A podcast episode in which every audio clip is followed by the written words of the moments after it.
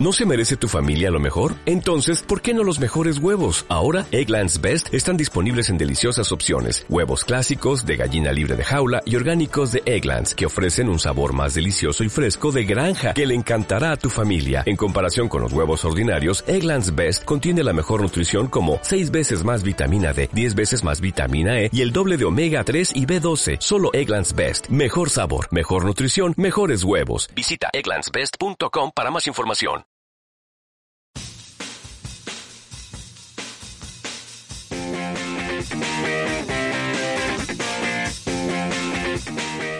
Of Sea es una producción de Casero Podcast. Casero Podcast se hace, hace audio. Alguien mezcló al asombroso hombre araña con la serie Peter Parker el hombre araña. Esto no es ético. Caramba, huélanlo muchachos. Ah, es la materia con la que se fabrican los sueños. House of Sea. El santuario de la vieja escuela.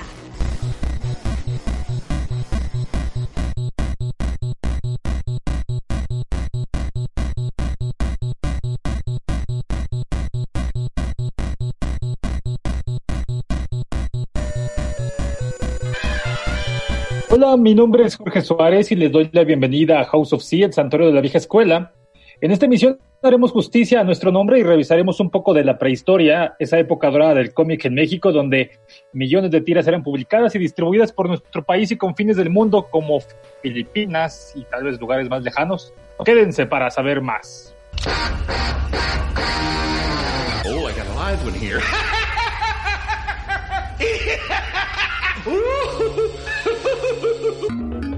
Sea, un podcast de calabozos, dragones, androides, historietas y videojuegos.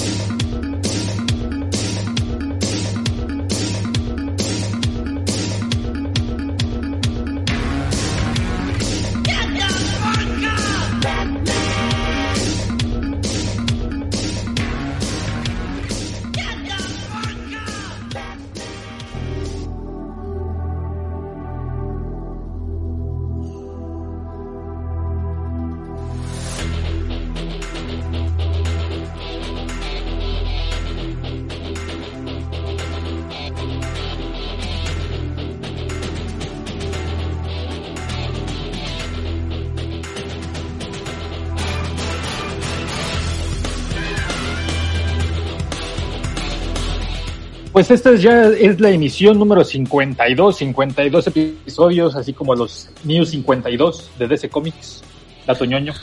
Este, y pues nada, estamos aquí ya empezando una nueva emisión en un sábado un poco nubloso. No sé qué día o qué fecha nos estén escuchando, si desde un futuro lejano o desde el día de mañana, en un rato, en el día, en la noche, debajo del mar, no lo sabemos. Debajo Pero del mar. dejamos aquí constancia. ¿Crees que debajo Sí, del mar? ser. Como la sirenita. Tal vez alguien que esté en un submarino nos esté escuchando debajo del mar. Podría ser, En imagínate. una base secreta de supervillano. Ah, no, eso no- yo había pensado en algo más como en el ejército, pero su idea es muchísimo mejor, eso de, de la base secreta de los supervillanos. Sí, la, la del ex Luthor, ¿no? La de los super amigos que estaban en un como pantano. Ah, sí, no me acuerdo de eso. Sí, algo así. Ahorita voy a buscar y les mando.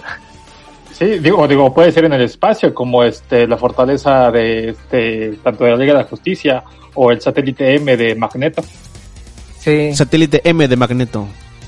Sí. pues bueno, ya escucharon, ahí están nuestros compañeros, el buen Orlando y Isaac, que ahorita, ¿cómo están chicos? Bien, hola, buenos días, buenas tardes, buenas noches, la sea cual sea la hora que nos este, estén escuchando. Bienvenidos a una emisión más de House of Sea, el santuario de la vieja escuela. Ay, igual acá muy bien. Sobreviviendo esta semana apocalíptica que tuvimos. con oh, estuvo cabrón. Coronavirus, lluvia, temblor. ¿Cómo les fue de temblor, muchachos? Pues bien, digo, no saqué el héroe interior que probablemente no tengo, En realidad escuché la alerta sísmica y como debe de hacerse, pues desalojé el lugar donde vivo. ¿No utilizaste tu anillo de poder? Eh, no. La verdad es que preferí mejor seguir las instrucciones de protección civil y hacerles caso y desalojar con calma, si no grito, no corro, no empujo, este, manteniendo mi sana distancia en la calle con los vecinos, que estaba llena la calle. También, ¿no? Y todos en, en pijama porque se iban despertando. Ay, pero ya eran las 10 y Ya media eran las diez y media de la mañana, Isaac, no yo, yo- manches. yo estaba, yo estaba aquí, yo estaba jugando con mis gatos, ¿no? Ya, ya había, iba apenas a desayunar. Entonces, este, pues ya escuché que sonó y dije, ah, entonces ya, o sea, aquí en mi casa todos se despiertan después de mediodía, menos yo. Después ya les hablo, oigan la alarma. Y ya salen todos así súper adormilados y también, to- de hecho hasta sale una, una vecina ahí en, en toalla porque yo creo que estaba bañando. Y ya, y este, digo, ahí estaba con mis gatos, y entonces los gatos, luego uno se quedó ahí todo tieso abajo de la mesa y el otro se fue a esconder quién sabe a dónde. A mí me y ya, y ya después me tocó, este, como mis abuelos viven cerca de aquí, entonces me tocó, fui a verlos porque luego están solos, entonces pues ya, ya, ya fui, ya, sí estaban, sí se asustaron un poco. A mí me costó trabajo sacar a los gatos. De hecho, Puri alcanzó a sacar a, a Gaspacho, que es el productor de Casero Podcast. El segundo productor. Pero la productora principal, la productora número uno, Loki, híjole, me costó. Me dejó todo arañado y ya mejor se quedó aquí adentro. Sí, es que ellos solos, como que, digo, mi, mi gata se, se va y se esconde. Y ya no sabemos nada de ella hasta que ya siente que es seguro salir, ya sale. Y el otro gato, como está más pequeño y fue su primer temblor, estábamos en el patio y de repente ya no lo vi, ya no lo pude agarrar. Porque si lo agarra, si abría la puerta se iba a salir y dije, no, mejor ya hay que se quede. Ya, él, él va a saber cómo salvarse. Sí, porque de que se, escapara y se fuera ahí a la calle, que dijo, "Ah, mejor que ahorita se busque dónde esconderse. Y ya, pero no, sí estuvo, sí estuvo pesada esta semana. Sí, fue complicada. La verdad es que este, yo tuve suerte con mi hurón. Afortunadamente estaba casualmente dormido en la transportadora. Entonces, nada más de cerrar la puerta y sí fue como que me dice, me quedó viendo como, ¿qué pedo, güey? ¿Por qué me mueves? Sí, ¿De qué te pasa? ¿Qué te pasa? ¿Por qué Sí. usas a, a interrumpir mi sueño, esclavo? Sí, sí, sí, porque este, ¿cómo se llama? Luego es muy escurridizo y este, y pues ese es como el problema de que si está metido en algún este closet o algo que no sabemos este dónde se metió porque obviamente ni ruido hacen, es así como que buscarlo, no, tiene el sueño tan pesado que es complicado. Sí, es que creo que con, con los animales en ese tipo de contingencias sí está un poco complicado el saber qué hacer o cómo reaccionar con ellos. Pues bueno, Sí, pero, así pero fue afortunadamente. lo del sismo de esta semana. ¿Qué día fue? ¿Fue el, el miércoles? El martes, ¿Martes? Ah, el martes, Martes. sí. Sí. martes. Y luego el super monzón el lunes, ¿no? Por la mañana, desde las 5. Sí, acá tronó, bueno, sé que se escuchó en varias partes de la ciudad, no sé si usted lo escuchó, señor Isaac, al menos yo creo que acá tal vez lo escuchó el buen este Orlando, eh, un megatrueno que dijimos, huevos, ya llegó Thor. Sí, estuvo cabrón, güey. Se escuchó, se escuchó. No fue uno, fueron varios. Bueno, yo, No, solo yo- escuché uno como a las cinco y media de la mañana, que sí fue así como que, ah, Yo no, nada más, o sea, como que sí detecté que estaba, estaba lloviendo, entonces, pues ya, este, pues me paré para ver que no esto estuviera inundado, porque luego se inunda el patio. O sea, ahí fui a ver y dije, no, bueno, qué bueno, ya me fui a dormir otro rato y todavía siguió como hasta las 11 de la mañana lloviendo. todo un hombre responsable, el señor Isaac, este, viendo que no se inunda la casa, alimentando a sus animales temprano, Sí, es toda Sí, una sí, joya el sí. señor. si no, nadie lo hace, entonces, este, alguien tiene que, Alguien tiene que hacer ese trabajo. Aplausos tiene para. que ser el héroe. Oigan, y pues también, este, Lili anda por aquí, ¿cómo estás, Lili? Hola, buenos días, ¿cómo están? Bien, ¿y Bien, tú? ¿Y tú? Bien, es que ahora sí me van a perdonar, amigos, pero mi alarma me traicionó, entonces no me desperté a tiempo. Pero ya estamos aquí para un nuevo House of Sea, as always. Aplausos. De hecho, sí. Sí, si no hubieras dicho nada, en realidad no se hubiera notado que no estuviste desde el principio. Exactamente. No importa, yo quería, yo quería decirlo de todos modos, yo quería decirlo. me no quedé importa. dormida. Estábamos en la presentación. Sí, sí, sabemos. importa. Fue una semana difícil, entonces. Muy, muy difícil, entonces, pero ya estamos aquí de nuevo. No pasa nada. Eh, ¿A ti qué te así tocó, es. Lili? Sí, completo. De que la semana pasada, De- pues, de ay, el temblor lluvia, el temblor, horrible. todo. Cuéntanos. Estuvo horrible. Es que de verdad el temblor me agarró así en, en- la idiota, así estaba trabajando así bien feliz. Ya de repente fue así como de, "Ah, está temblando, ah, y me salí en pijama a la, este, a la calle. Pero por ejemplo, yo soy muy miedosa en cuestiones de, de, temblores. Bueno, bueno, temblores a lo mejor un poquito, pero de, de truenos, a mí no me gustan los truenos, de verdad, soy muy, muy chillona. Ya cuando me despertó fue así como de, no, ¿a qué hora son las seis de la mañana y está tronando horrible?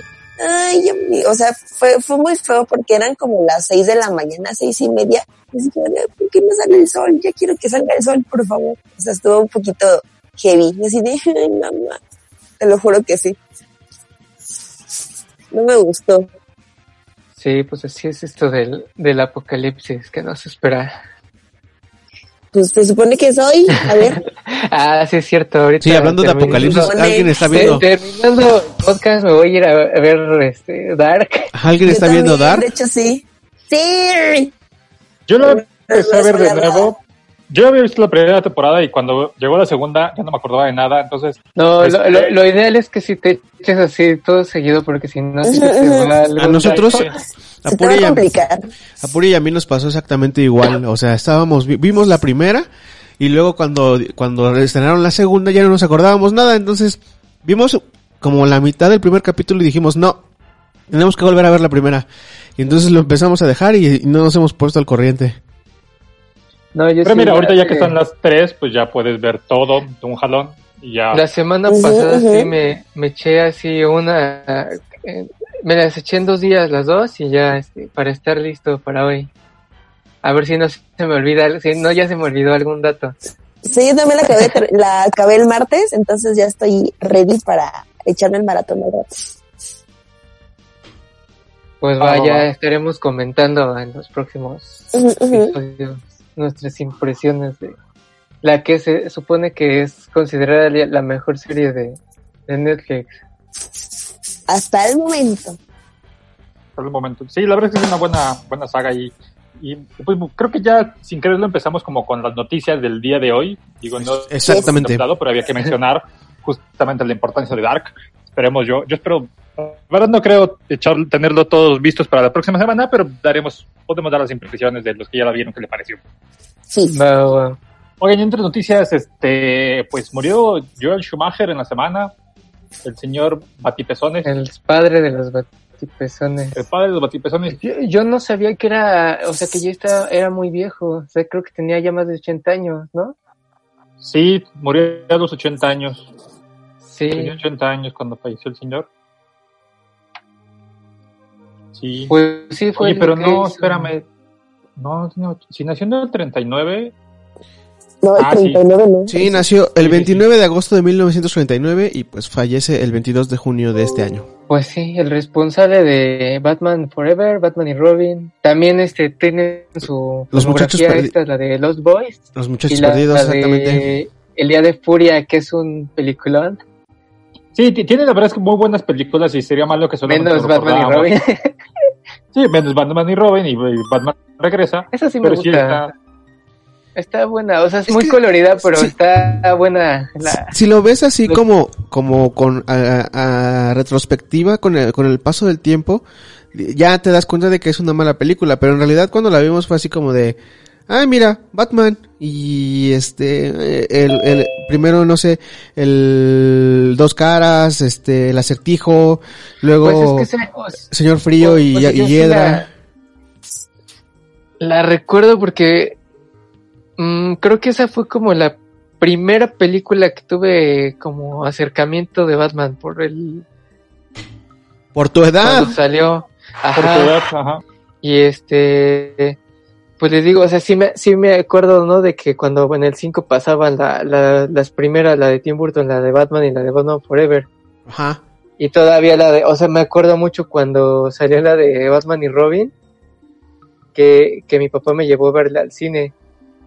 Y justamente también, o sea, esa película, o sea, sí tienen como todo eso, como esa carga de super noventas, porque pues tenían a Uma Thurman, tenían a Alicia Silverstone que salían los videos de, de Aerosmith. Aerosmith, a, a Uma que venía de Pulp Fiction. Este, entonces, o sea, las ves ahorita y si dices, guácala, pero guácala, qué feo, ¿no? Pero es, es horrible, me encanta. Qué asco. Tienen como esa carga como muy noventera, o sea, hasta los soundtracks de las dos están muy chidos, a Smashing Pumpkins, a YouTube, a este, así, ¿no? La canción de Kiss for Amarros que ponen en el, en los créditos de, de Batman Forever. YouTube hizo una canción para la película. Sí, que sale en, sí sale en una parte y hay Sí. un video que es animado. Ah, Está muy bueno. Entonces sí, o sea, a lo mejor ahorita es guacara, pero sí, yo creo que cuando salieron sí fueron. Órale. No, a mí se me rompió el corazón. La verdad es que creo que como, como, como la única persona tal vez en este grupo que sí fue a- que sí ha visto todas las películas de Batman en el cine, Yo también he visto las películas de Batman en el cine. O sea, yo las vi de niño, pero- no, o sea, pero me refiero a todas, o sea, las Ah, del ok. 89, la- o sea, desde Batman inicia. Digo, usted chino no sé si, si sí, tal vez sí, digo, por lo pequeño pensé que tal vez no, haya ido al cine. Sí, no, sí, sí, sí. Batman, cuatro Sí, años. la- Muy bien. Bueno, ya somos Chino y yo. Pero sí, después, yo, yo recuerdo cuando fui a ver la de Batman Eternamente y recuerdo que en el cine antes había como ambulantes que se metían y te vendían cosas Ah, dentro del cine. Ajá, Sí. juguetes y cosas. Y Pensé que tenía era el un único logo. que recordaba eso. No, hay No, muchos más. a mí también me tocó, pero no. Sí. Es Había, diferente, pero sí. este, vendían cosas dentro del cine y este, y recuerdo que me compraron un, el logo de Batman que tenía, este, de estas cosas para que veían en la oscuridad. Y lo colgué en mi cuarto, por favor, así como que cada vez que lo veía era así como que, "Mm, esa película no estuvo tan padre como las anteriores. y la verdad es que no, no me gustaron. Digo, pero bueno, recordemos a Joel, Schu- a Joel Schumacher por otras cosas. Por No Día de Furia. películas. Sí, porque hizo cosas, hizo cosas buenas, Día de Furia, Lost Boys. A mí Por lo Lost que me gusta Boys. mucho es Lost Boys.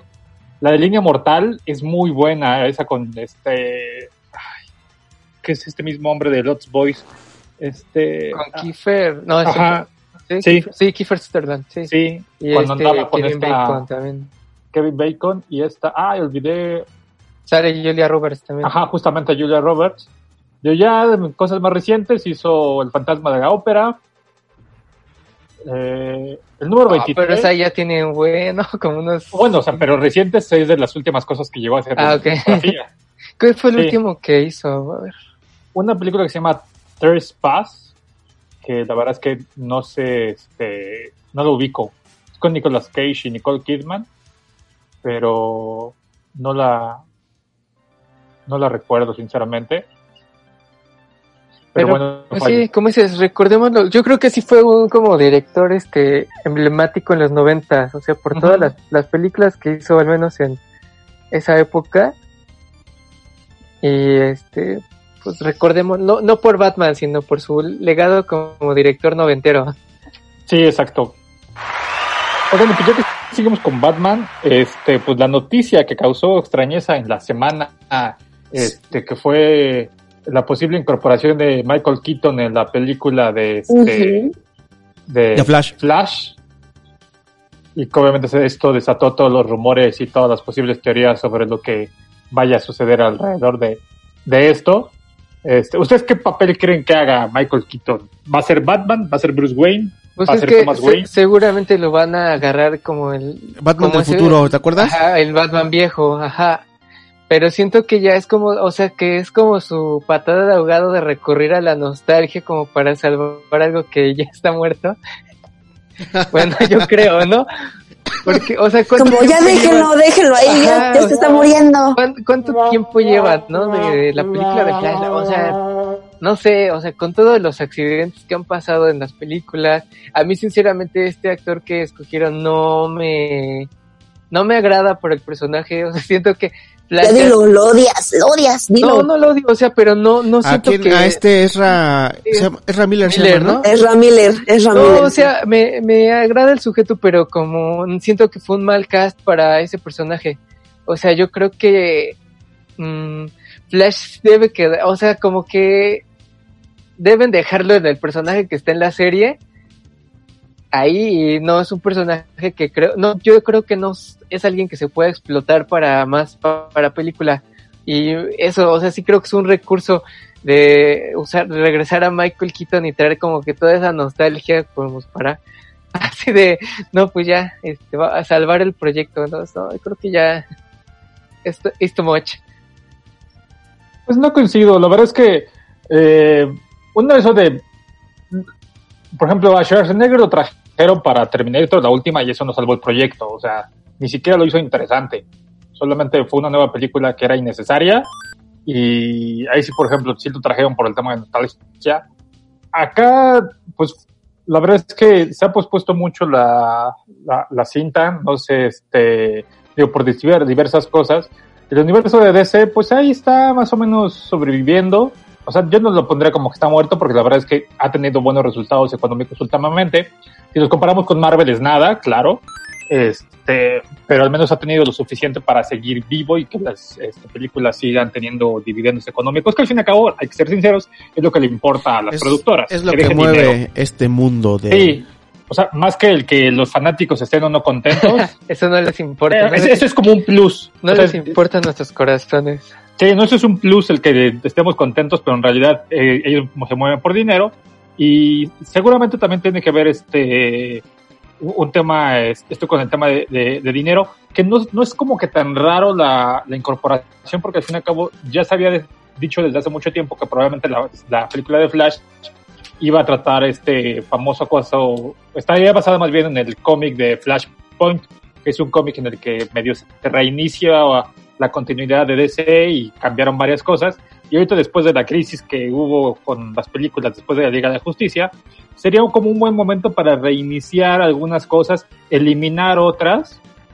Este, o sea hacer lo que hicieron en Hombres X no con bueno lo que intentaron hacer de borrar cosas para una nueva continuidad Ajá. Ajá, sí, y podrían, así podrían quitarle la, de la vista la Liga de la Justicia, los sucesos que pasaron en la Liga de la Justicia. los Este, batipezones todo Eso no, Este, eso, no- eso no tiene que ver con, con eso, Isaac. no, ya sé pero Creo que tienes un trauma ahí atorado. Pero sé. estoy Sí. bromeando con borrar este cosas incómodas Sí, o sea, el Batman de, de Ben Affleck, De los el- 70s. el Superman, este, El Batman de los Superman, 70s, Henry George. Cavill. Eh, me odio a los, Batman de los 70, pero no estamos hablando de eso. Estamos hablando de, pues, la continuidad de DC y todo, entonces, pues, podría Yes. ser, digo, a- a- habrá que recordar que justamente como mencionabas, este, Isaac, el- la serie de Flash, ya apareció este Ezra Miller en, en esa serie y justamente se dio esta, esta, de alguna manera entró, tal vez sería arriesgado decirlo, pero entró al canon ya esta relación entre películas y, y series, ya como que al menos las series con el, lo de las Tierra de las Crisis Infinitas del año pasado, dejó como que hay el hecho de que existe este universo tanto cinematográfico como el de las series viejas y en ese justamente en Tierra de las Crisis Infinitas vimos que existía en una tierra, creo que en la Tierra 8, el universo de este Batman de Michael Keaton. sí es cierto Entonces tal vez podría ser en el Mm, que... vaya, vaya. Que tal vez Flash en la película, no sé exactamente cómo vaya a ser, pueden ser varias cosas. Pueden ser que se terminó yendo a otra realidad por alguna razón y se topa a, a este Batman y lo ve cinco minutos y ya es todo. Que aparezca También. realmente como, como un Batman, como un Batman viejo o ya no como Batman, que aparezca como Batman de futuro, bueno, este mentor, o que aparezca este, había otra versión que decían que era, ahorita lo olvidé, pe- pero o sea, hay, hay como que varios puntos y la verdad es que quién sabe realmente qué tanta incorporación o qué tanto peso tenga en la historia, ya eso no lo sabemos. Lo, lo que sí ya creo que habían aclarado es de que no va a aparecer, no, en el en el guion no está considerado, según todavía, toma, la incorporación de Thomas Wayne, que es este, algo que algunos habían mencionado. este, recordarán que Thomas Wayne es el papá de Papá. Batman, y, y justamente en este cómic de Flashpoint Ajá, aparece él es Batman él es Batman porque su hijo en realidad está muerto. Pues ya, ya ves que también había, bueno, yo me acuerdo cuando traían los rumores de, de los castis, iba a ser este, el que es el comediante en Watchmen, lo tenían considerado. Jeffrey para- Morgan, Jeffrey Dean Morgan, que se llama. Sí, ese, ese señor, Ese señor, ese, ese caballero. ese señor. Sí, digo, y ahorita pues eso puede cambiar, digo, quién sabe, quién sabe si ahorita están dando el rumor de que no existe y en realidad sí está en el guion, pero tienen con otro nombre, me acabo para que la gente no se termine enterando de, de qué va la historia antes de tiempo. Pues ahí está. Hay mu- hubo mucho Batman esta semana, ¿no? Sí, Para nunca es aventar. demasiado Batman, pero salvo el Batman de los 70, nunca es demasiado Batman. Oiga, señor Chino, usted tiene una noticia interesante. Oye, es que está bien padre. Bueno, eh, esta semana fue la, la conferencia de Apple donde mostraron todos sus, este, sus, eh, bueno, ¿Gadgets? sus gadgets. Bueno, parte, la, es más como de, de- del software, eh, su nuevo sistema operativo para los, este, para la- las computadoras y para los, los dispositivos móviles.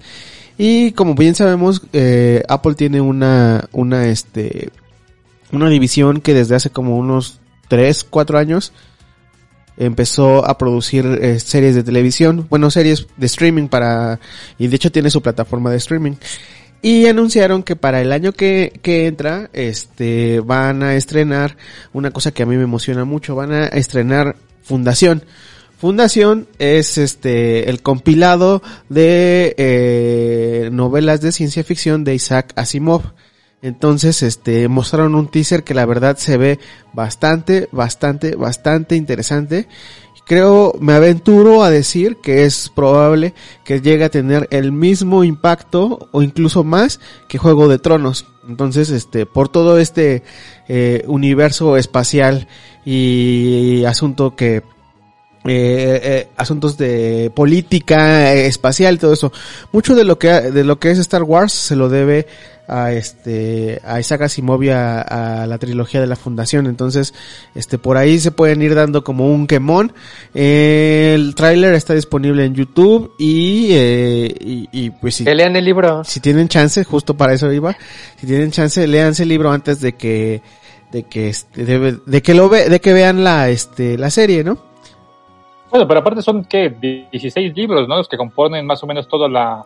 Yo lo tengo, yo tengo, yo lo tengo en un compilado que, que, que en realidad es la, es, es otra compilación, porque, o sea, primero se, se, se fueron presentando como novelitas, este, pequeñas, y luego hicieron un compilado, este, la fundación, el viaje de, y, y el, ahorita no me acuerdo bien cómo van los títulos, y después hicieron esos tres libros, que esos ya eran un- el compilado, los, los, los pusieron en la trilogía de la fundación, entonces ahorita ya Es lo pueden, ya lo ¿Cuál pueden conseguir. tú?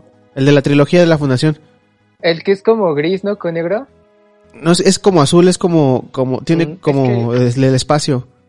Es que yo tengo uno que sacaron, es este, sí dice trilogía de la fundación y trae fundación, fundación imperio y segunda fundación. A ver, espérame tantito, lo voy a buscar. Mientras sigan platicando. Demasiadas fundaciones. Y este, creo, no sé, creo que ese ya, ya, ya les había contado un poco de, de que a mí me pusieron Isaac porque mi, mi papá era es muy fan de, de Isaac Asimov. Entonces, este, pues muchos de los libros que hay aquí de Isaac Asimov son los que era- eran de él. Este, entonces, este tiene yo creo que unos cinco años que lo compró. Y aquí, bueno, yo, yo me, lo, me lo quedé aquí porque lo estaba leyendo. Y ahí tienen sueltos un montón de la fundación. Y como, como dato, hace poco me puse a arreglar unas cajas que había de libros y encontré en sus cosas de, de cuando era, yo creo que cuando de hace años tienen, mar- tienen marcada una foto de, de Isaac Asimov. ¿Isaac Asimov? Para, ¿Tu papá? para que vean el- el nivel de, de fanatismo. Está, miren, les voy a leer rápido la- el, este, el resumen de Asimov, la trilogía de la fundación. Lo tengo aquí en mis manos, de editorial de bolsillo. Creo que es una versión, es, es una edición reciente, entonces seguramente la van a poder encontrar fácilmente en este, eh, pues en, en por Amazon o una cosa así, porque no, sí. no, ahorita no hay este, no hay, eh, bueno, tras milenios de colonización espacial, el hombre se ha dispersado por toda la galaxia. La capital del imperio es Trantor, nido de intrigas y corrupción. El psicohistoriador Harry Sheldon, Harry Seldon prevé la caída del imperio y el retorno a la barbarie durante varios milenios. Seldon decide crear una fundación de, en un extremo de la galaxia. El poderío de la fundación alcanza límites insospechados, pero la aparición de Mullo, un individuo dotado de poderes paranormales, desafía todas sus previsiones. Conquistando planeta tras planeta, le gana terreno a la fundación vertiginosamente. La salvación de la galaxia queda en manos de una segunda fundación totalmente secreta y cuyo emplazamiento es desconocido, incluso para los dirigentes de la primera.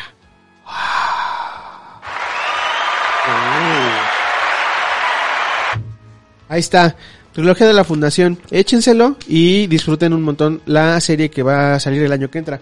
Que yo creo que también este la ellos tuvieron problemas ahor- ahorita con la estaban justamente en proceso de grabación pero con el rollo del este pues de la pandemia tuvieron que parar las este, las grabaciones pero creo que están ya en planes de reanudar para poder salir en tiempo con este con lo ya establecido por el calendario de Apple.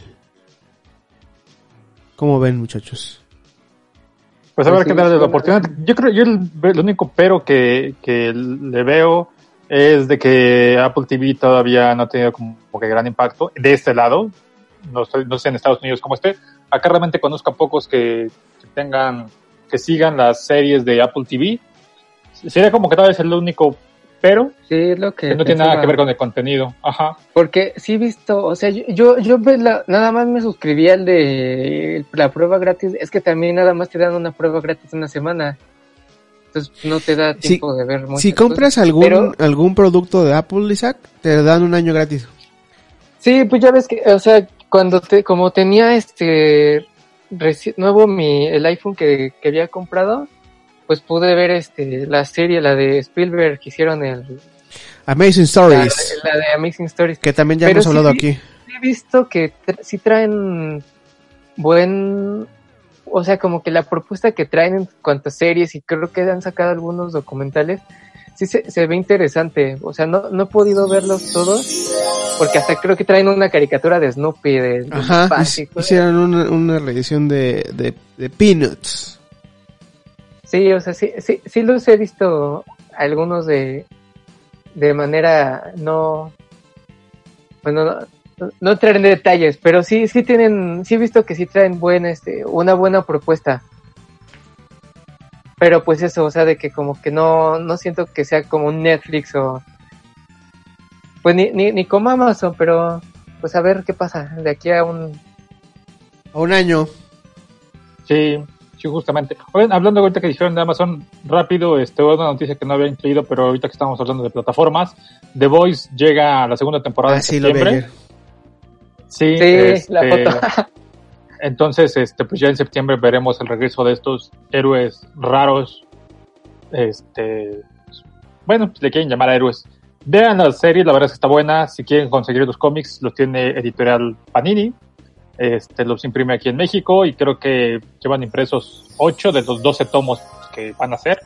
Entonces visiten la página de Panini, ahí encontrarán más información sobre estos este, superhéroes que seguramente cuando salga la serie volverán a sacar alguna promoción especial. Cuando salió el año pasado, este, sacaron un- el relanzamiento de estos, de estos cómics. Entonces, pues, recomendación.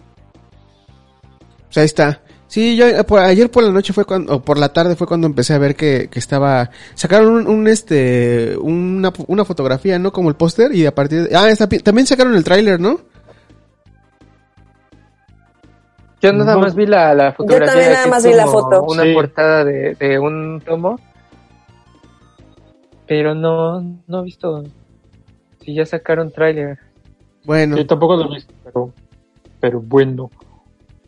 Oigan, hay este, pasando como otras noticias, este, una que va dirigida para la buena Lily. Ah, de la cuestión de los de los monos chinos. Sí, bueno, unos chinos y no, por ejemplo, lo de la actualización de Animal Crossing. Pero antes de Ah, entrar a la sí. actualización, me gustaría preguntarte, ¿qué demonios es un Animal Crossing? Que he visto que ay, todo sí, el mundo cuéntanos, porque yo no entiendo ¿qué nada es de eso. eso? Pero yo no Que a eso voy a mixes. Yo tampoco sé qué carajos Ah. es animales. es que, ¿saben cuál es el problema? Por ejemplo, eh, yo no nunca había como escuchado bien de, del eh, juego hasta que incluyeron escenarios de este, de, de ese juego en este, en el nuevo, bueno, en el último Super Smash.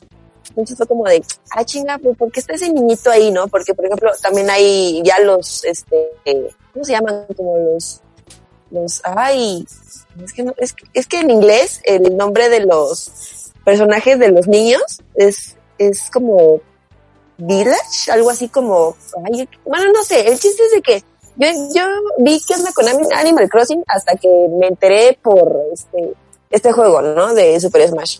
Pero hay gente que sí está bien clavada, cabrón, no entiendo por qué. Y me da mucha curiosidad, pero por ejemplo, algo que sí había leído de, de, de este juego es que había una limitante, que era el mar. O sea, ya no podías ir más allá del mar. O sea, sí podías pescar y podías como pues, hacer cositas por ahí, pero no meterte.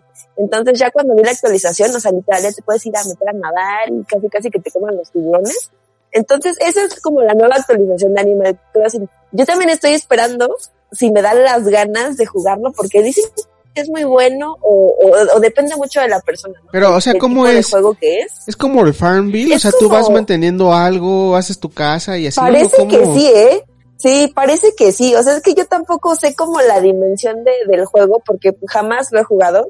Y de hecho un amigo me dijo, pues es que es, el juego es bueno, pero si te gusta esa temática, si no, pues la- lo vas a odiar, o sea, porque va a ser como muy aburrido.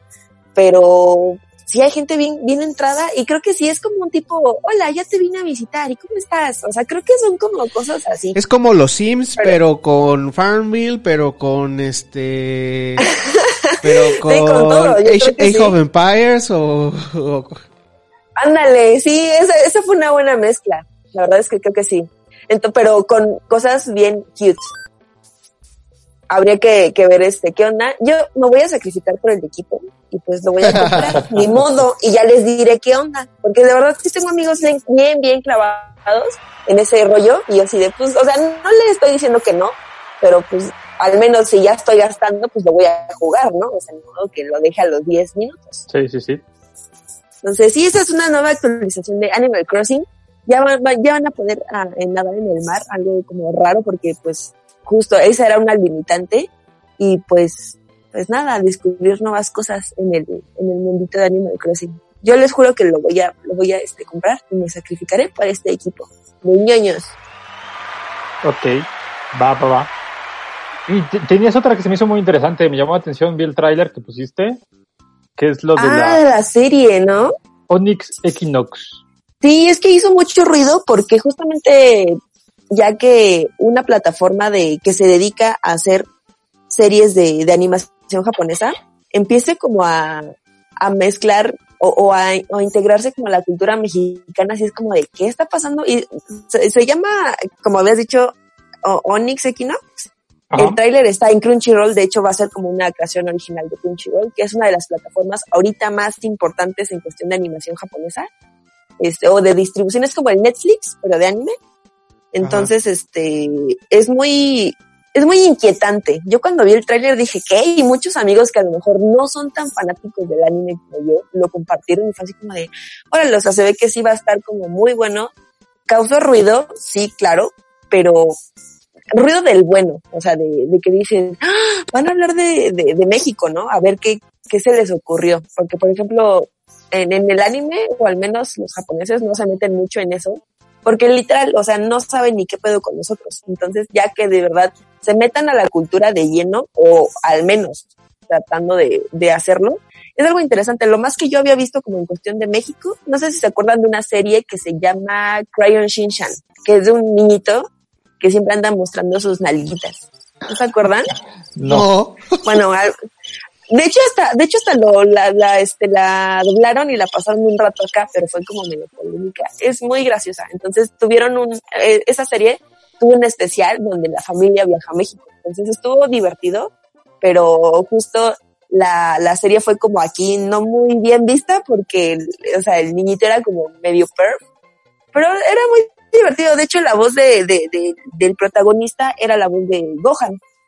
Le dio un toque muy, muy divertido. ¿Cómo se llama, Lili? Crayon Shinshan. Es demasiado, Ah, demasiado popular en Pu- Puri, Puri veía Shinsan, Shin, sí, cierto. Sí, ¿eh, ¿ves? O sea, es que sí lo... Bueno, al menos gracias Puri salvando aquí mi... Es un monito así como, como, como de, de, como playera roja, ¿no? Y de cabello negro Ajá, con los playera ojos así roja. como raros, Sí, ¿no? grandotes, grandotes, sí. Ah, ya sé cuál es, ya sé cuál es. Sí, entonces pues habría que, que ver qué onda con esta nueva serie.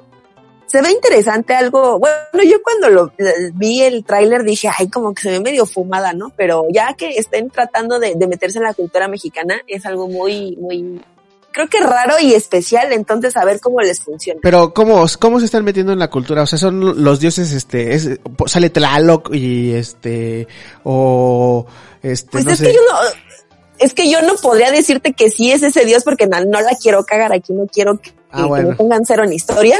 Entonces, pero sí, o sea, es que aparte parece, no, no, si vieron todo el tráiler, al principio salen como unos tipo extraterrestres raros, yo sí como de, a chinga, es como, o sea, no, no, yo yo me quedé así que eh, no entiendo, o sea, entonces, eh, ¿cómo va el, el hilo de, de esta historia, no? O sea, tampoco es como que, sí, nos vamos a centrar en, en México, pero para mí al menos se me hizo demasiado raro vi- ver como unos tipos extraterrestres, y así como de, mm, o sea, se ve interesante y también manejan a los dioses, ¿no? Sí, Pero porque pues, está muy ambientado no sé. en, un concepto como indígena, azteca o maya o alguna, Mm. algo, algo así. Va, va, Salen va. algunos dioses que, bueno, si quieres saber si son los dioses, son unos entes que nos dan la impresión que son como algún dios az- azteca o mexica o, o maya o de alguna otra Ándale, cultura. sí. Uno, pues, Este, ahora sí que, quién sabe qué, qué vaya a pasar, pero hizo ruido del bueno, así como despertando, obviamente, la curiosidad de, de todos. Y creo que es algo bueno para la plataforma de Crunchyroll y a ver cómo les funciona. ¿Tú tienes Crunchyroll, Lily?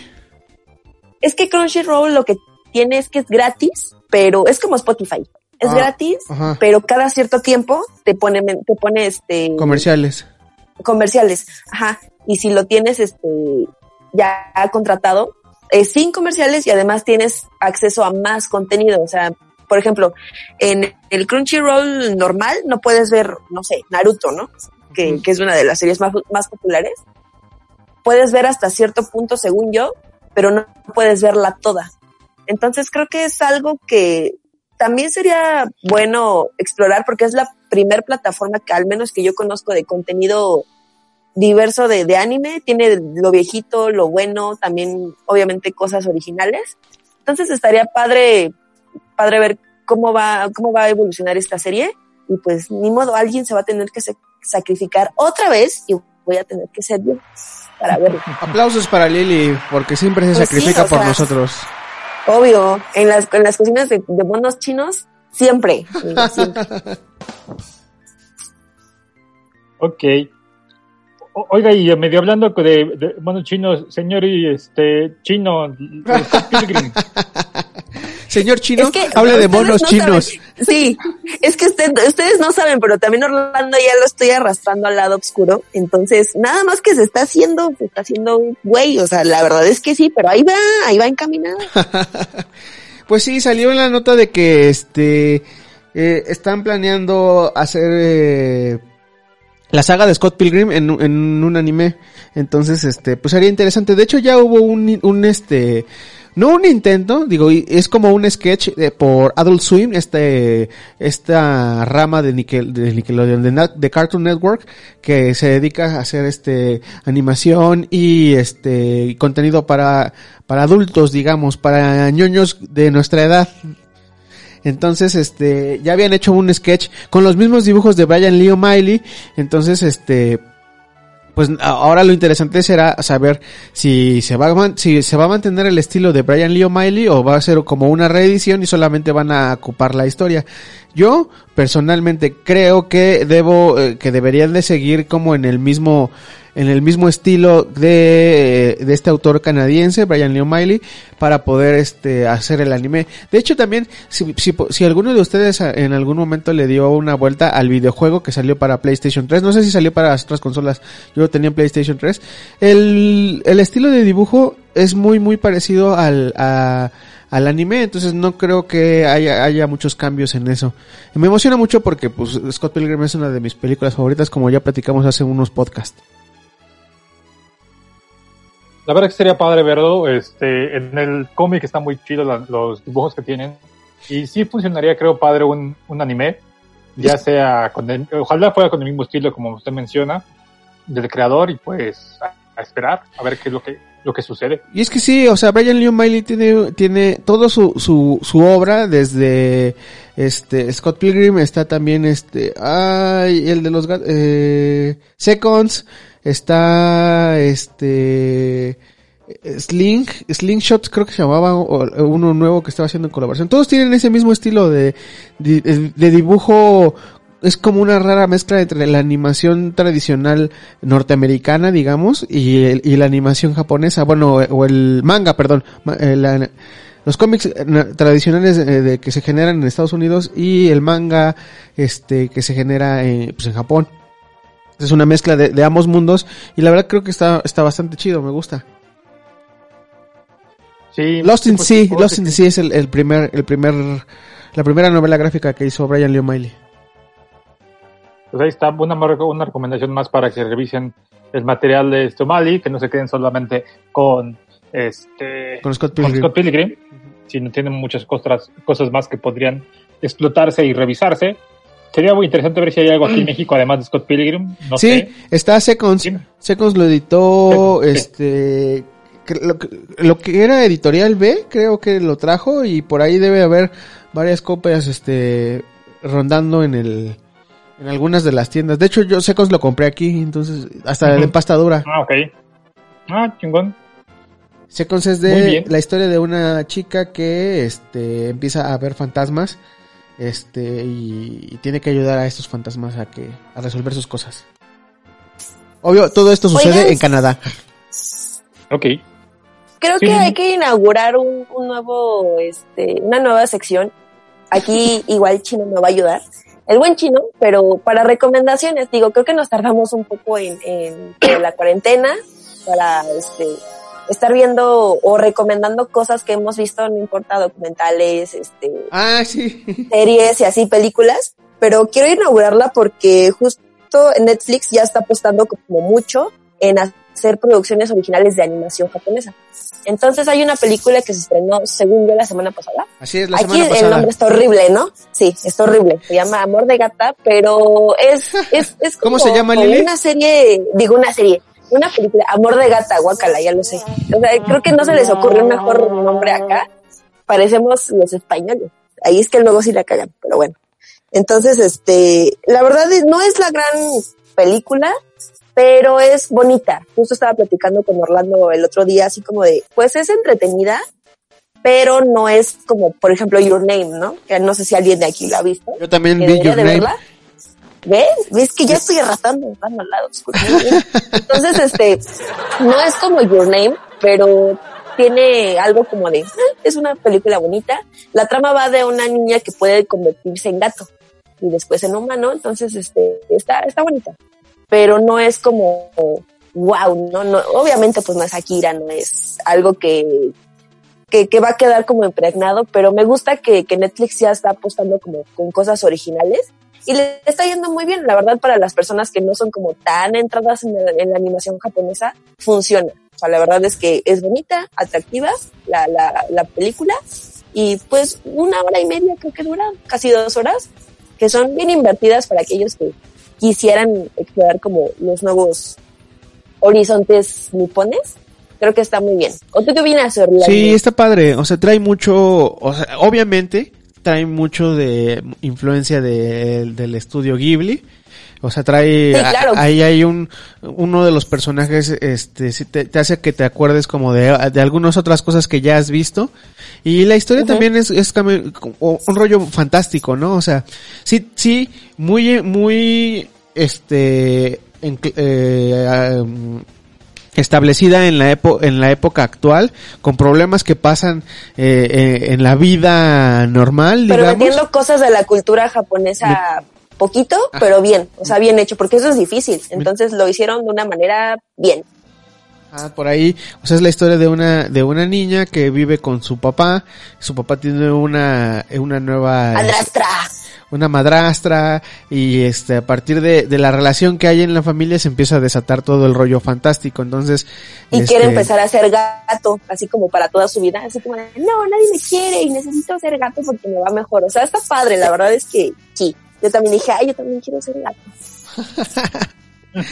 Pues ahí está, esa es una una de las recomendaciones de esta semana.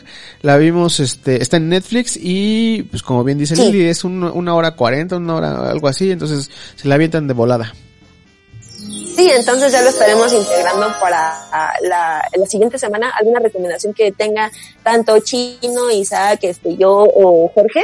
Pues se la estaremos a ver aquí para que si no tienen nada que hacer, para que se avienten algo en Netflix o en Amazon o en alguna plataforma de distribución. Oye, este, George, debo confesar Sí. que la semana pasada, antes de ver, este, Amor de Gata o algo así, este, estuve a punto, a punto de darle play a Linterna Verde, A la película. a la película. ¿Qué? Pero, No haga eso, señor. No lo haga. Ah, mira. El inconsciente, el ¿Qué? inconsciente ahí. qué bueno que me dices, este, o sea, dije, ay, la voy a ver para, pues ¿Por qué para no verme podemos un rato. ahí y darte unos cachetadones? Y, ve- y ahora que me dices, qué bueno que no lo viste, ya me siento, me siento mejor. Sí, la verdad es que no es lo mejor del Linterna Verde. O sea, la neta es de que. Lo voy a poner así. Prefiero ver a lo que hablábamos hace rato de Batman Eternamente y estas películas horribles de Joel Schumacher que ver Linterna Verde. O sea, yo lo tengo la película. La compré porque tengo esa necesidad de comprar todas las cosas que tengan que ver con Linterna Verde. Y, y de hecho la tengo dos veces porque la tengo en DVD y la tengo en Blu-ray la compré por los anillos. Cuando lo compraba la revista, digo, la revista de la película te daban un anillo de linterna verde, entonces lo compré más por los anillos que por las películas en realidad. Y creo que de- no las he visto. Sé que una versión de las que tengo es una versión extendida. Ah, también hay eso. No Sí, manches. hay una versión extendida. que- Guácala, qué horror. que ha de ser como, o sea, no es media hora más, son como dos, tres escenas Dos más. minutos. Sí, o sea, pero ya es versión extendida, según ellos. Y la, la verdad es que no la he visto, o sea, no me ha dado las intensas ganas de verlo. Algún día la, la veré para descubrir esas escenas que no salieron en el cine y que eso no va a servir para respetar la película, pero no la vean. No se pierde de nada. Ah, bueno, pues ya. Sí. Pues, Se pasó, se, me- se- es que está creo que en Amazon Prime. Y pasó como por ahí en el, en el buscador y dije, "Ah, voy a ver para poder platicar con George. Y luego no sé qué, con qué me distraje y ya no, ya me seguí. Lo Sí. siento, George. No se preocupe. No, no se preocupe. No, está bien. Creo que hubieras desperdiciado una hora y media, casi dos horas de tu vida en algo que ni siquiera valía la pena. Entonces, te ahorramos dos buenas horas de tu vida. Gracias. Bye. Gracias, muchachos. Un aplauso para ustedes.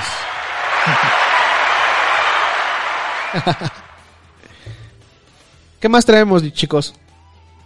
Creo que de noticias ya nada. Ah, lo de Cuphead, sé si ¿no? le- eh, Ah, sí, Ah, cierto. rápido la mención. Vas, Lil. yo, Sí, pues es que yo no he jugado a Cuphead.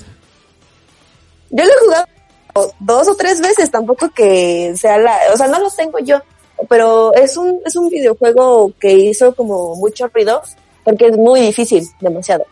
Este, de hecho tiene, ay, se me olvidó el nombre de ese tipo de juegos. Es de, plataf- de plataforma, ¿no? Según yo, ajá. No, no, sí, pero, o sea, el concepto, según yo, es de Bullet Head, que es de andar disparando. Es que, ah, sea, apenas me acordé.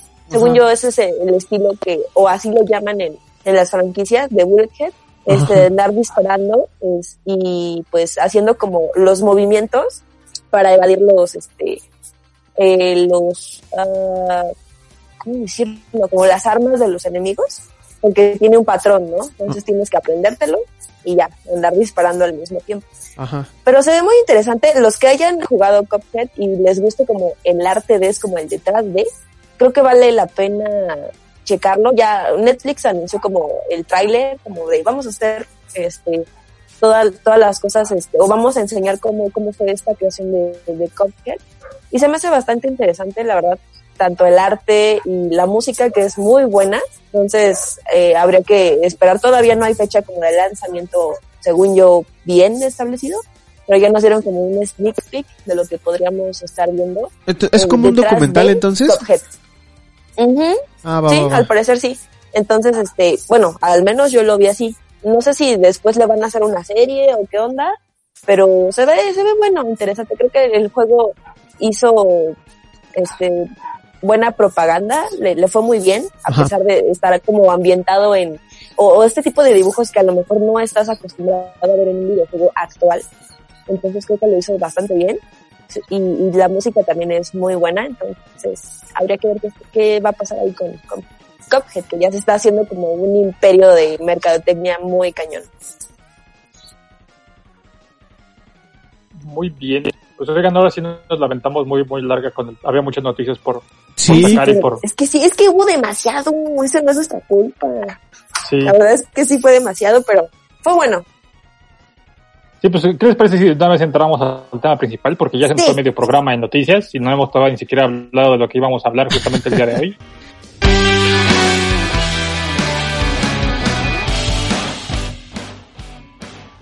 Pues vamos a darle a las editoriales, muchachos. Venga, pues oiga, hoy tenemos un tema muy especial que es justamente hacer un recuento sobre estas editoriales viejas. Eh, el mercado de los, digo, igual es relacionado con un poco lo que hablábamos la, la semana pasada de los cómics viejos, de Linterna Verde y que se habían editado aquí. Y, y pues eso nos hizo, eso nos hizo meternos a dar un vistazo.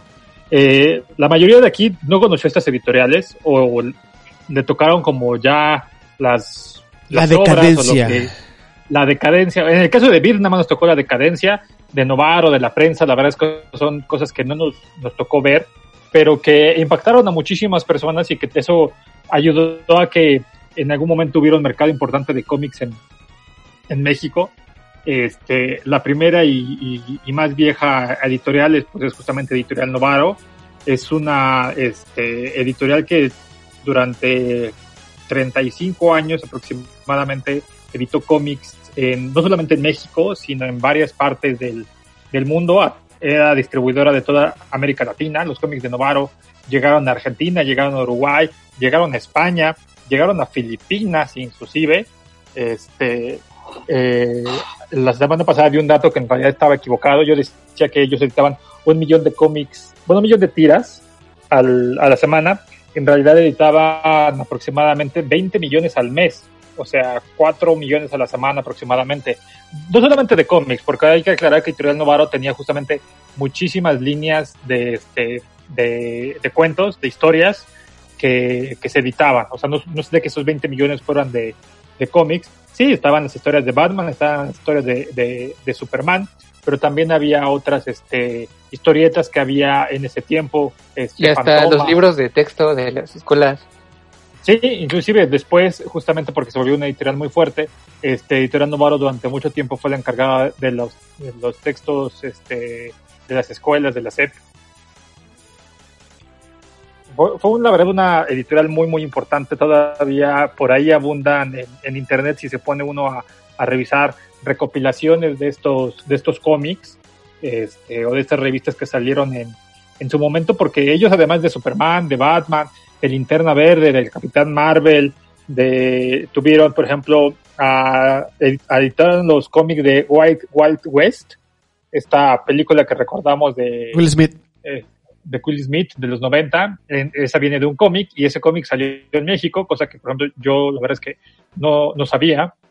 Este salió también Star Wars, lo traía, este, las cómics de Star Wars lo traía Editorial Novaro, este, salieron Superboy, Jimmy Olsen, Aquaman, Flecha Verde, también salieron unos cómics que tenían que ver con Perdidos en el Espacio, con las series de televisión, Dimensión Desconocida, este, inclusive de Hechizada, también llegaban a salir, este, de Archie en su momento, de toda la línea de los Looney Tunes, de Warner, los personajes de Bugs Bunny, de Porky y sus amigos, eh, cuentos de, Walt Disney también llegaron a, a, estar, La Pantera Rosa, El Llanero Solitario, El Pájaro Loco, fueron en realidad muchísimos y yo creo que eh, fue tan grande que ni siquiera ahorita hay un registro confiable de todos los cómics que editaron en su momento.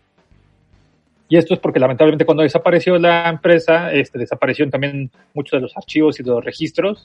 Este, pero fue una gran editorial de mexicana este, que tenía los derechos de muchísimos este, personajes de Estados Unidos y que eso ayudó a que muchas generaciones lo, los conocieran. De hecho, algo que yo no sabía, ellos fueron los inventores de la palabra de, este, bueno, de los nombres de Bruce Wayne. eso de Bruno, Bruno Díaz, Díaz. y, Ricardo Ajá, sí es cierto. Pensamos que en realidad eso venía de la horrible serie De los serie. 70, No. y no, en realidad viene de, de Novaro. Novaro hizo unas traducciones este, de los de los nombres y, y, por ejemplo teníamos a Bruno Díaz y Ricardo Tapia, era la Mujer Maravilla, eso no hay mayor cambio. Este, tenemos a Bruno Alba, que es Barry Allen Flash. Este Tenemos- flecha verde era Oliverio algo. eh, Ay, no me acuerdo cómo era. Oliverio Reina. Sí, sí, anda, Oliverio Reina. A Hal Jordan, Linterna Verde, era Raúl Jordán. Ese suena como el nombre de cantante. Sí, Sí, o sea, hay, hay- hay unas cosas muy, muy raras. Este, hay otros que, no perdieron su nombre, por ejemplo, Clark Kent siempre fue Clark Kent. No sé si lo escuchaban que era menos, no sé, o sea, no, no sé por qué ¿cómo no le, cambiarlo. le pondrían acá en una traducción? Sí, no sé, pero a ese sí no se, lo, no se los cambiaron, lo dejaron este, Carlos Kent. el, el nombre. Sí, Ca- Carlos. Sí, no sé, algo como Carlos Castañeda. Ah, ah, no, el escritor. Pe- Pero, pero algo así, no sé, el chiste es de que ah, algo que hizo Novaro es de que, que, bueno, según las críticas y los, y los textos que he llegado a revisar, que trataban de hacer traducciones bastante fieles en algunos casos y muy cuidadas para que cualquier persona que leyera el cómic en cualquier parte del mundo de habla hispana lo pudiera leer sin problemas. Sí, justamente eso, porque ya, como dices, pues llegaban a pues España y también este se cuida- cuidaban mucho para porque pues en España todavía estaban en el con el este régimen de, Franco. de Franco que tenían. Entonces, pues también cuidaban mucho eso para que no los censuraran del todo. Y también, bueno, creo que lo que, bueno, lo que estuve viendo en el, en el documental y en algunas este, fuentes, de que pues ya muchos cómics de esos ya también ya venían como con, bueno, no sé si de más o menos a partir de qué año es el este sello de censura que les ponen en Estados Unidos, que ya también pues ya todos ya venían súper revisados de que no traía. Sí, digo, esos, esos años, la verdad es que fue el término de los años dorados de los cómics y fue la llamada época de plata y que eran, la verdad es que eran cómics muy intrascendentes en las que Superman peleaba contra un hombre que era muy fuerte nunca explicaban su origen, pero era así como que era muy fuerte y era así como que Superman se ponía celoso y pasaba algo y se peleaban y Superman ganaba y ya. O sea, eran cosas muy chapas, igual los horribles cómics de Batman y de, de muchos superhéroes en general fueron épocas como medio, pues, tal vez no oscuras, pero muy simplonas, porque justamente había mucha censura en los cómics, entonces no podían tratar muchos temas y, los, y se iban como por algo muy gastado, el, el chiste fácil o la historia sencilla. Y quizá ya me estoy como atrasando, bueno, estoy tomando un, un punto que ya habían dicho ustedes, pero por ejemplo, no sé si sus papás, por ejemplo, al menos en mi casa sí, no conocen a Bruce Wayne. Es como, ¿y quién es Bruce Wayne? Ah, pero les dices Bruno, Bruno Díaz. Bruno Díaz. Ah, Batman. O sea, creo que es algo que con lo que en ese momento hicieron la traducción porque mucha gente tampoco sabía inglés. Ay, Entonces toda- es algo muy bueno de remarcar en las editoriales, ¿no? Que le dieron como ese toque bueno. O sea, yo, yo toda mi vida crecí oyendo que era. Era ¿Bruno Bruno- Díaz? No me acuerdo cuándo fue de que ya le decían. Señor, era señor Wayne, algo así. Pero, o sea, yo y dice, ¿a quién chingado le están diciendo así? y ya después ya mi papá dijo, no, pues es que es este, eh, tiene, no, es, también tiene sus nombres originales y en español les los cambian a veces. Y yo, Sí, ah, y ya como- después este hu- hubo un tiempo no porque hasta en la en la caricatura era Bruce Wayne todos los nombres así como este en españolizada. Y ya llega, llega un punto en que no sé ya en las nuevas películas en las nuevas ya le dicen ya, los nombres que son. ya ya es Bruce Wayne pero a mí luego también este yo sí me, me enredo así de Bruno Díaz Bruce Wayne Ricardo Tapia este Sí, Creo que es algo que, que hicieron bien en, en- en la cuestión de las editoriales, pero sí, o sea, si le preguntas, por ejemplo, a alguien grande, ¿quién es Bruce Wayne? No te va a decir, ¿no? O va a ser como a lo mejor de, ay, pues creo que es Bruno Díaz, pero no sé, a lo mejor mis papás y este, las personas ya grandes, yo creo que más de 40 años, sí están como acostumbradas a otro tipo de cosas y no conocen a estos personajes que ya se me- metieron en la cultura pop con sus nombres reales.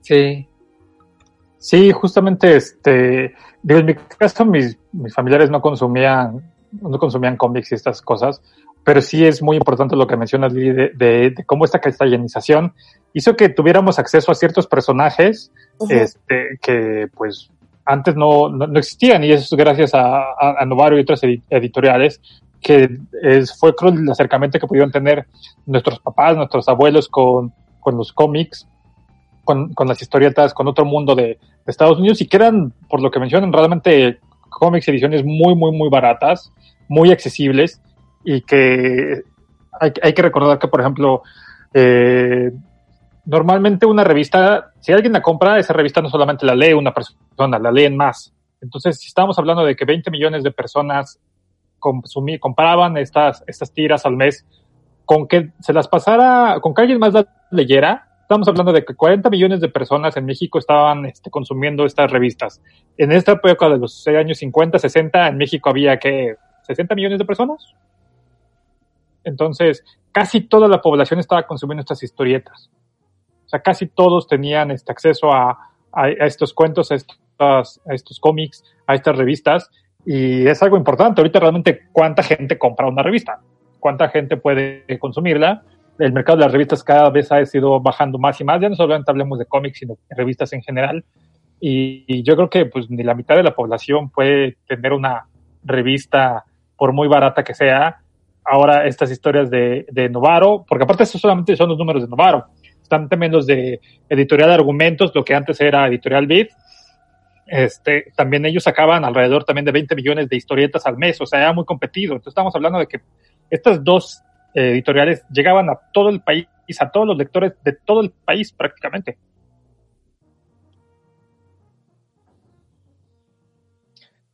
Sí, pues es que eso, bueno, algo que dices, este, en el, en el, en el documental hubo una parte que, que me, me gustó de que mencionaba, ¿no? Eso de que, pues antes ese era el entretenimiento, ¿no? De la gente, o sea, de que como niño ibas y te comprabas así un montón de, de estos cuentitos, porque eran muy baratos. Ajá.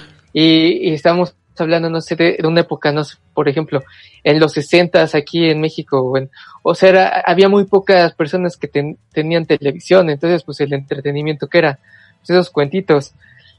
Y, dice, ¿no? De que pues algo que también ya pudo ser como, que vino a ser como la, la, debacle de, de todo eso, pues dice, vienen, no sé, eh, principios de la, de la época de los 80, este, pues a nivel general desde Estados Unidos, pues los cómics ya tenían una debacle en las historias, la- ya hacían como cosas aburridas, acá ya más gente tenía más televisión, los cómics empiezan a ser más caros, entonces pues ahora era al revés, o sea, era mejor estarte en tu casa viendo la tele que salirte a comprar este La cuentitos.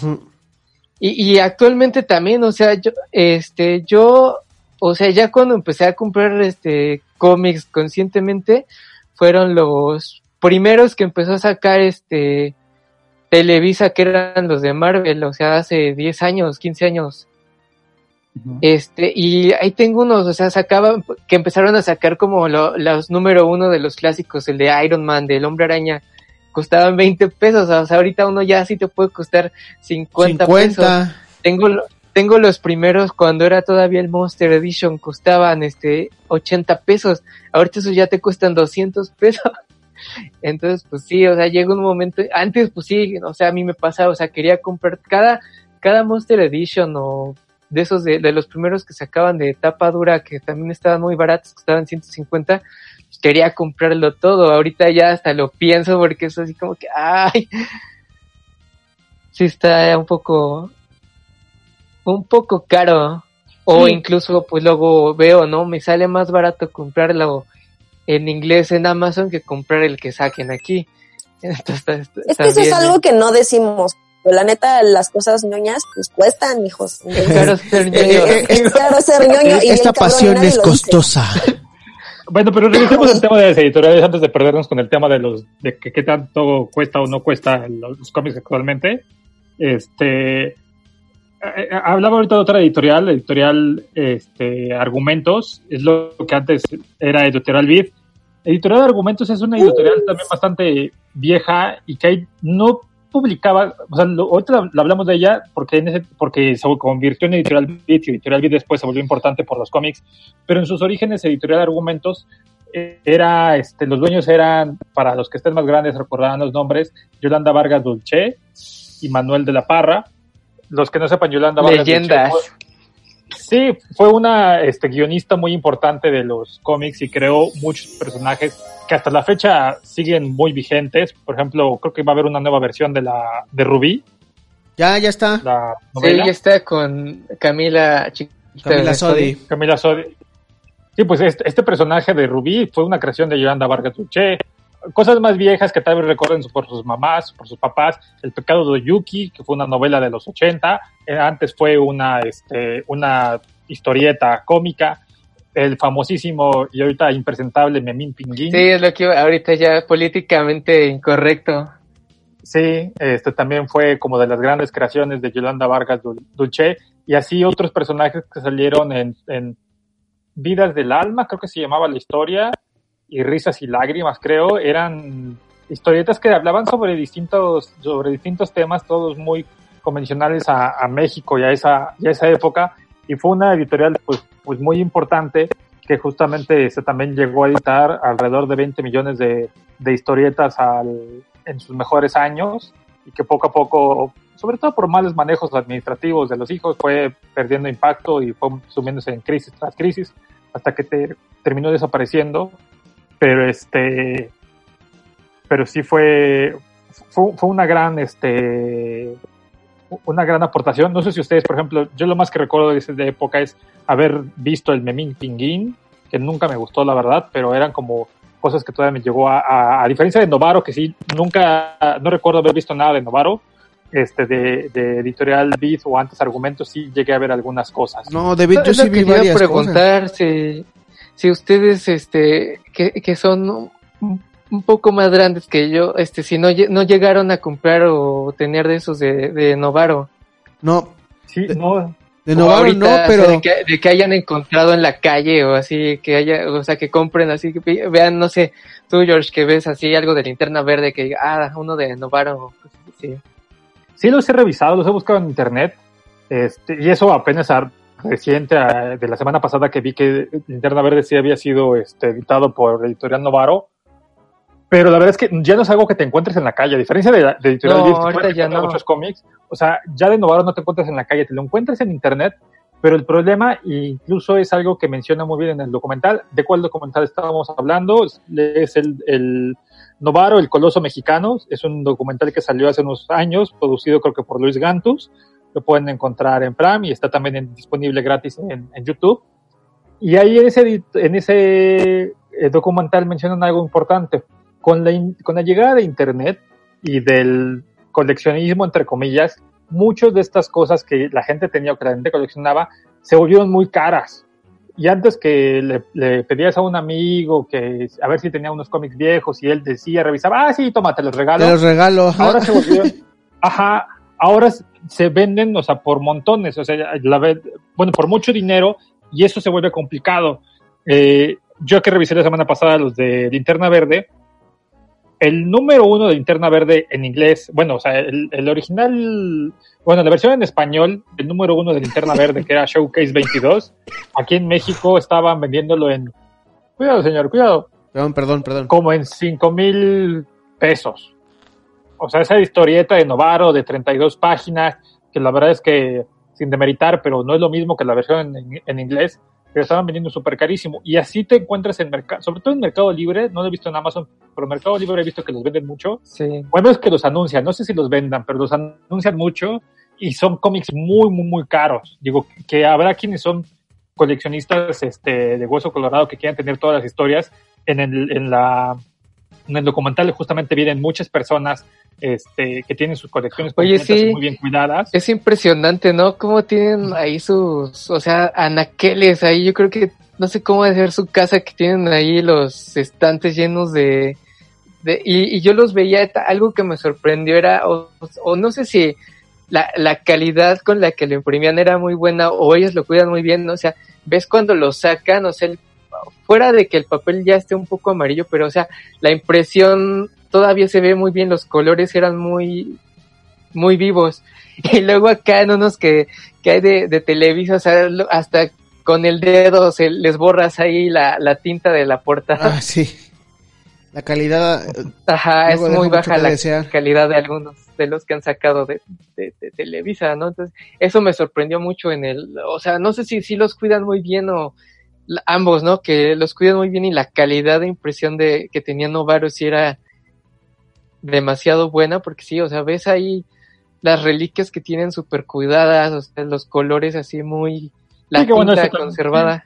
Sí, eso también tiene que ver en, en- la verdad es que ha llegado a manos de coleccionistas que les han dado el, el trato cuidadoso para que se logren se logren conservar considerando que son cómics muy muy viejos y este y pues sí no, no- Novaro fue este esta gran empresa que sacó sobre todo eran cómics de DC este tenía creo que prácticamente en su momento todos los cómics de DC llegaron a estar editables hasta finales ya de en sus momentos ya últimos fue cuando empezaron a sacar cómics de de, este, De Marvel. de Marvel. Y fueron como dos años, ya por ahí del 81, 82, fue como empezaban a tener la licencia.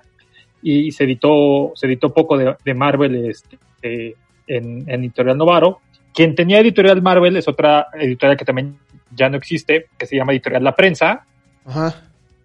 que esa es justamente recordando el periódico de la prensa, este, es esa misma editorial, nada más que antes tenía justamente un apartado específicamente para otro tipo de, de, de revistas y, y cosas, y fue este, en la época de los 60, si no me recuerdo, entre 1960 y 1970 fue que sacaron este, los, los cómics de, de Marvel, ahí podemos ver este...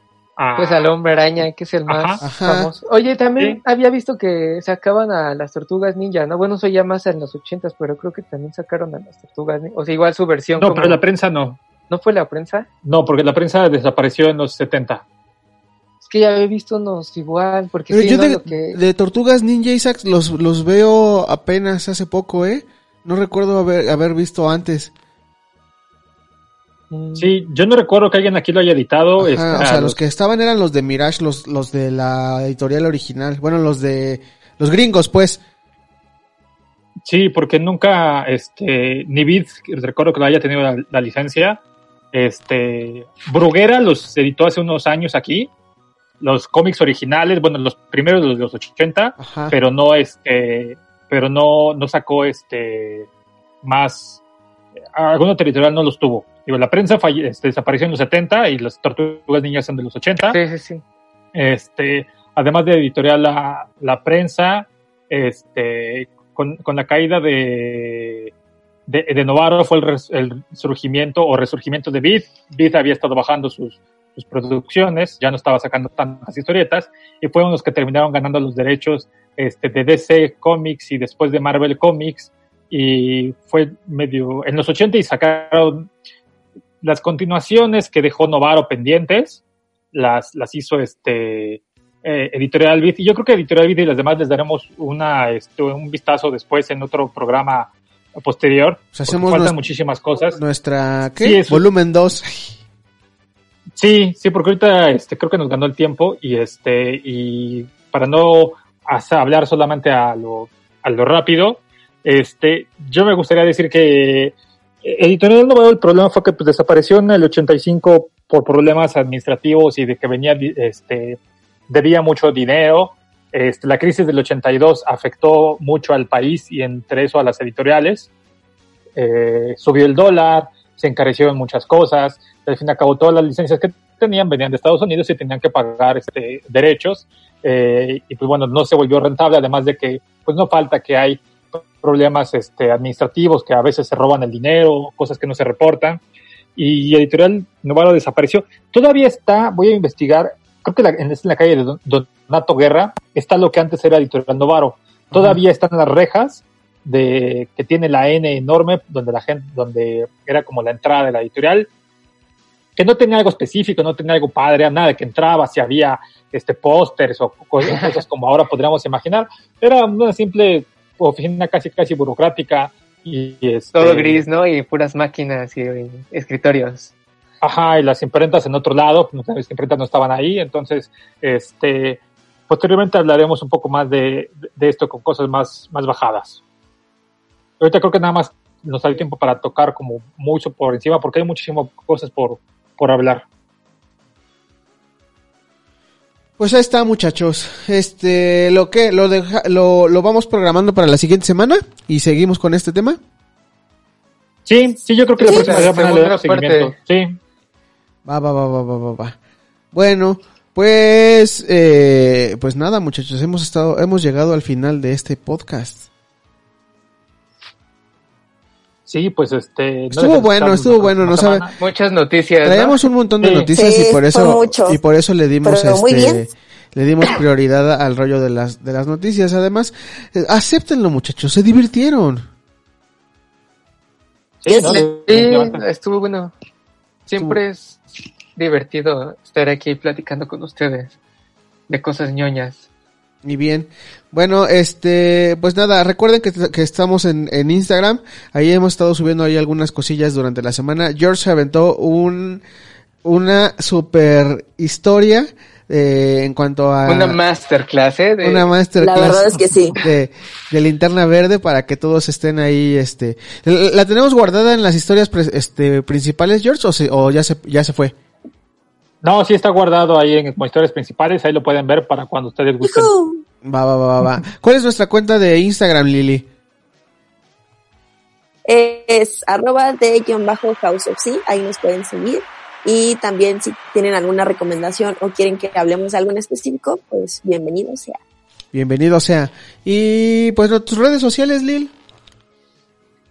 Eh, a mí me encuentran en Twitter y en Instagram como Little Black Submarine y pues nada, este, no, no subo otra cosa que no sea fuera de casa porque cuarentena. Pero aquí andamos. Sí, quédense en casa, dice Gatel. Sí. Isaac.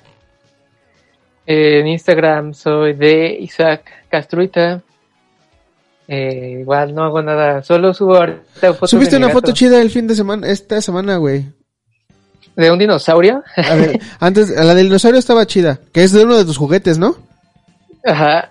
No, la, Sí, la no de la cámara. ese- Ah, sí, es, es mi prima. Estábamos, esa cámara era de, de mi abuelo, ya. Esa cámara, ahí. no manches, está, está muy bonita, muy, muy bonita. Sí, está muy chida. No sabemos si sirve, la queremos hacer funcionar, pero ahorita este que encontremos dónde este, conseguir la cinta, el carrete, Ajá. para ver si funciona. Pero sí, está, está chida. De hecho, este, yo tengo, a mí me, me heredaron los, los, las películas que tienen de familiares de eso y este, ya las tengo digitalizadas ahí toda la historia de mis tíos y Qué todo. chido.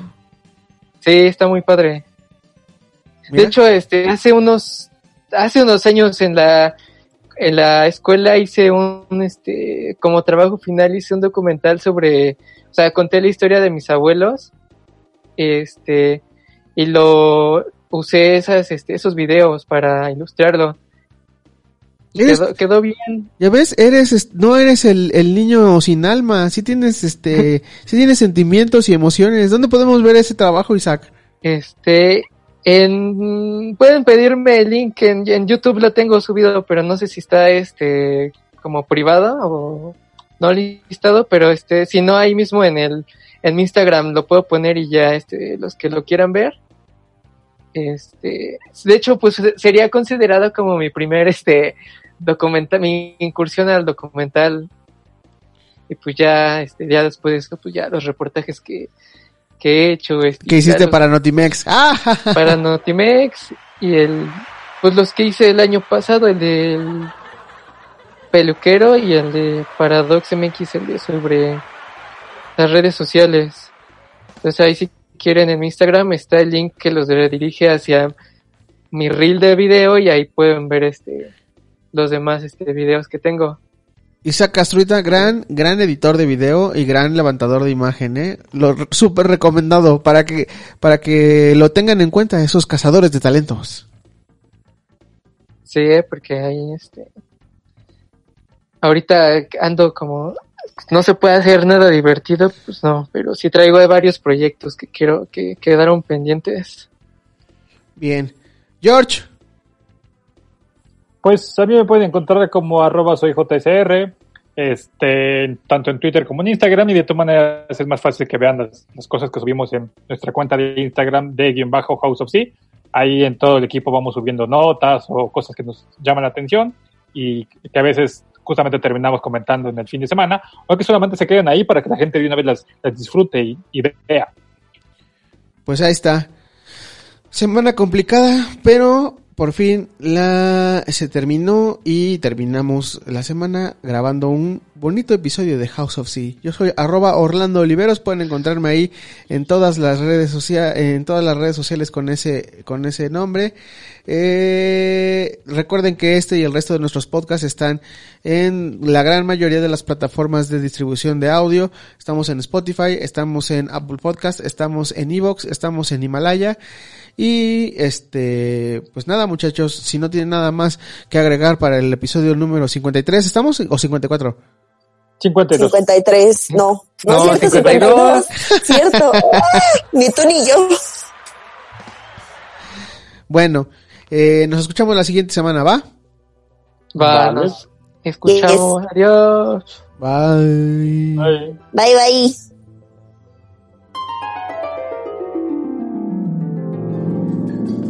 Alguien mezcló al asombroso hombre araña con la serie Peter Parker, el hombre araña. Esto no es ético. Caramba, huélanlo, muchachos. Ah, es la materia con la que se fabrican los sueños. House of Sea. El santuario de la vieja escuela.